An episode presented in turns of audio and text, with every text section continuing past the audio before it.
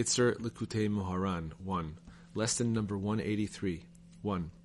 The tzaddikim of the generation sit in the form of a circle, and they are like a court of law with God as the head of their court.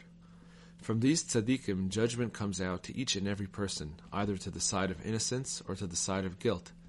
Similarly, these tzaddikim dispense livelihood to each and every person as it is appropriate for him.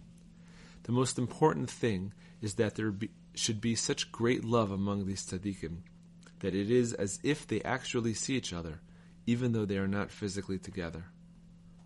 Lesson number 184 1. When a person speaks with his friend about the fear of God, even if his friend does not receive anything from him, nevertheless the person himself receives spiritual inspiration from his friend. The explanation of this is that when the words leave a person's mouth directed at his friend, the light of these words is reflected back to him. If he were to speak these same words to himself, it could very well be that they would not inspire him in the least. But since he spoke these words to someone else, even though his friend was not inspired by them, nonetheless he himself is inspired by them because the words bounced back to him in the aspect of impacting, as when someone strikes or throws something against the wall, and that thing then returns to him. Lesson number 185 1. The ultimate completeness is fear and awe of God. Now, there are two kinds of fear.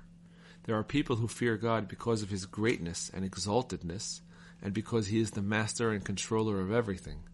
By means of this type of fear, the holy name of the Holy One, blessed be He, is made complete. There is also a type of fear lower than this. This is when a person comes to fear and awe of God by way of lower fears. For instance, because he is afraid of some dangerous animal or an authority, or some other thing which he fears is going to harm him, and as a result he remembers God and comes to fear him. Through the second type of fear, influx of bounty is drawn into the world. It is necessary, however, to create a vessel in which to receive this bounty, and this vessel is formed by the yearning and the desire that a person has to travel to the true tzaddikim. Through this yearning, an impression of the vessel is formed, and subsequently, when the person actually comes to the tzaddik, then the vessel itself is made. Furthermore, the more a person must exert himself when he first begins to draw close to God, and the more barriers he breaks, the larger a vessel he creates. For example, when he faces barriers and opposition from his father, his father in law, his wife, or others like them, and he must struggle and toil and fortify himself tremendously in order to overcome them, he thereby creates a vessel in which he can receive holiness and purity later on.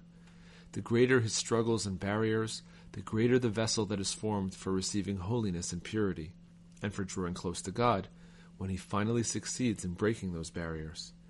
It is in this way that a person merits to attain fear and to elicit all good influx in the world, and he merits to complete God's holy name, because the ultimate completeness is achieved through fear.